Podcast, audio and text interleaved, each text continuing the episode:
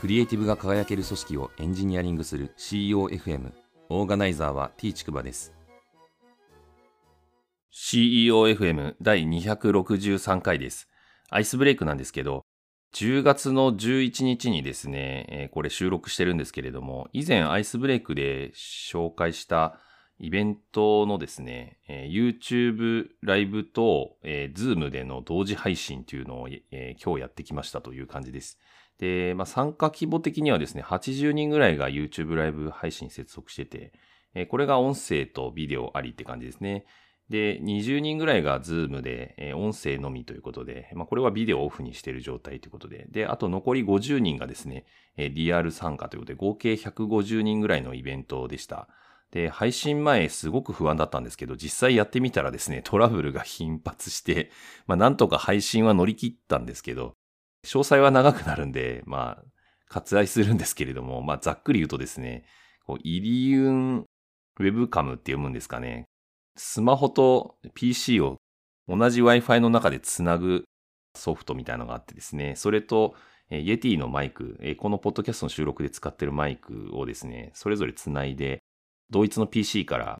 画面はそっちのウェブカムの方から撮って、えーで、音は Yeti のマイクから撮るみたいな感じのことをやってたんですけど、なんかどうも PC 上のですね、認識がおかしくて、えー想定通りの構成で配信できなかったっていうトラブルが一番大きかったかなっていう感じです。えーまあ想定よりもですね、音声が聞き取りづらい状態での配信になっちゃったので、まあ、ちょっと聞いてた方には申し訳ないなっていう気持ちでいっぱいだったんですけど、まあ今回の反省生かして次回はまあもっと品質高くできそうな気がするので、まあリベンジの機会があったらですね、また積極的にトライしてみたいなっていうふうに思っています。本日の配信テーマなんですけど、エスノグラフィー的アプローチを組織の中で活かすという話をしたいと思います。えーそもそもエスノグラフィーという言葉は何ぞやって話なんですけれども、まあ、この言葉は英語ででして、えー日本語で訳すと民族史とか民族史学と訳されるみたいですね。要するに学問のことですね。で、文化人類学とか社会人類学の分野で、まあ、発展された手法みたいなんですけれども、えーフィールドワークに基づいて人間社会の現象を理解しようとする。で、それをまあ記述するっていう取り組みのことですね。えーなので、民族史という、史というですね、漢字が当てられているんだろうなっていうふうに思っています。でフィールドワークってここで言ってるのはですね、大抵1年以上どこかの社会に入り込んでですね、地元の人間と一緒に暮らして、えーで、まあ、インタビューとかしながら彼らの生活様式を学ぶみたいなやり方ですね。で、中でその聞き取り調査みたいなのを入念に行ったりとかして、えーやっていくというような感じで、まあ、このフィールドワーク上ででですね、その彼らの生活様式を知るための、まあ、手法みたいなものはいくつかあるというような感じです。で、まあ、あるシステムの特性はですね、お互いに関係があって、まあ、単独でそのシステムが、まあ、あってですね、それだけをまあ理解しようとしても必ずしも正確に理解できないというような考え方に基づいた、まあ、どちらかというと総合的な調査のまあ結果だというふうに言われています。で、このエスノグラフィー的なアプローチって新製品の開発のためにも有効だというふうに捉えられているんですよね。で、まあ、なのでちょっとこのテーマ設定の理由でもあるんですけれども、えーまあ、新規事業開発とかでもですね、かなり有効で、えーまあ、シリコンバレーとかでも注目されていて取り入れられたりとかしているというような感じです。えーこの話を思い出すことがあってですね、アッシュ・マウリアーっていう方が書いた本があって、ランニング・リーン実践リーンスタートアップという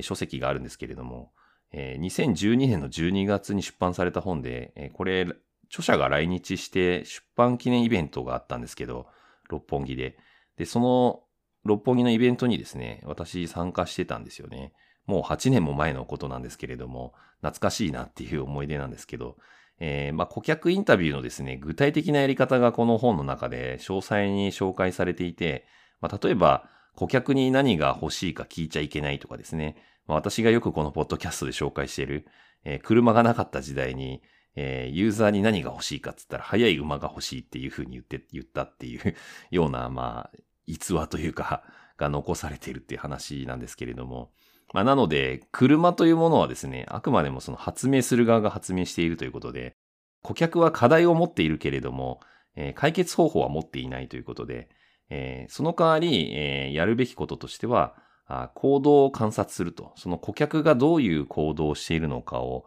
念入りにチェックするってことですね。それが有効なんだっていうふうに言われています。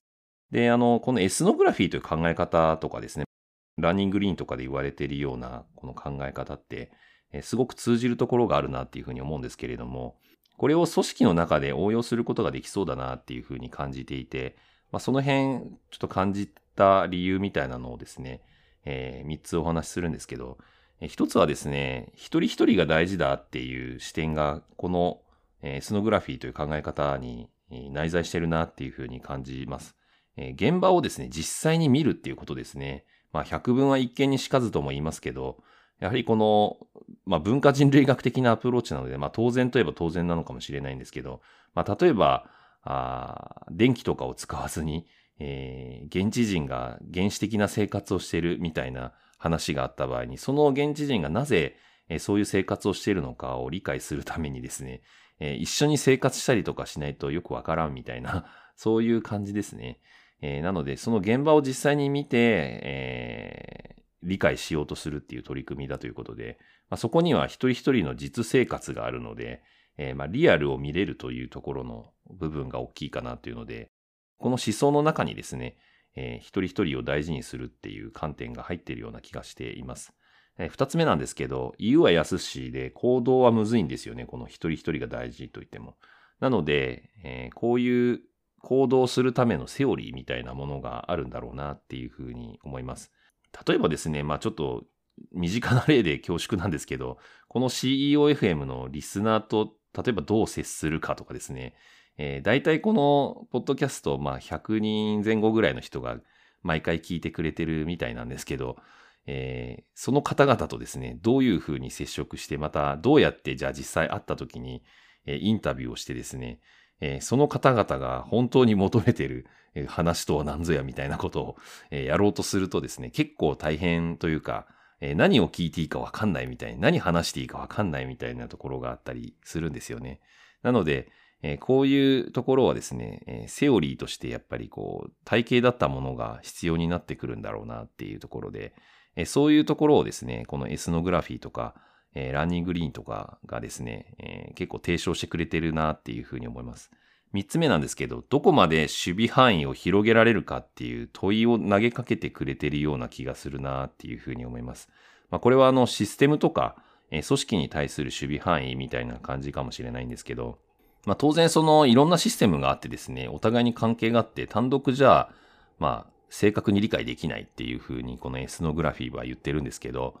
えこれは究極的には個別最適化と全体最適化のまあ問題に、えー、帰着するような気もしていて、まあ言い換えるとですね、まあどこまで、えー、その全体最適すればいいんだっていう問いになるという感じですよね。で、まあ、どこまでも広く見ようとすると、まあ、例えば組織の最小単位っていうと、よく家族っていうのが例に挙げられると思うんですけど、まあ、会社に行けば部署があって、で、また会社というものがあって、えー、で、会社、似たような会社が集まって業界を構成していて、で、それがいろいろ集まると今度国家みたいなものになったりとか、まあ、これを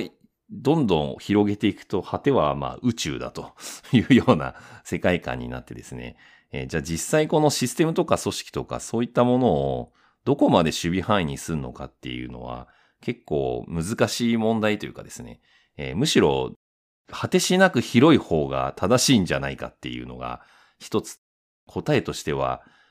想像できるんですけど、じゃあ実際宇宙を考えて行動するって何ぞやねんみたいな 話になるっていう感じなんですよね。でもこの辺の、まあ問いを、なんて言うんですかね、自分の中に持っているっていうことは非常に大事で、このエスノグラフィー的な考え方っていうのはそれを大事だよっていうことを教えてくれているような気がします。えー、こういうことを考えるとですね、私は最後に行き着くのは、結局個人と宇宙とのつながりみたいな ものがあってですね、まあ個人という、まあ小宇宙があって、えー、その外側の世界としてでかい大宇宙があってですね、その小宇宙と大宇宙がこう繋がっているんだっていうか、表裏一体なんだみたいな捉え方をするっていうことで、で、こういう捉え方を、まあなんか促進するというか、まあ教えてくれてるような気がするなっていうふうに捉えるんですけど、まあこういう考え方がなぜ大事かっていうとですね、なんか、なんとなくこう謙虚さみたいなもの、自分が全てなんか全知全能の神じゃないんだみたいな、なんかそういう謙虚さみたいなものを忘れちゃいけないよっていうことを、まあこういう考え方をですね、通して、なんか学ばされてるような気がすると言いますか。まあそんな感じでですね、このエスノグラフィー的なあアプローチみたいなものって、えー、組織の中でいろいろと活かせそうだなっていうふうに思ったので、ちょっと取り上げてみました。第263回の配信は以上です。ご意見ご感想などあれば、Twitter アカウント t ちくばまで、ハッシュタグは CEOFM です。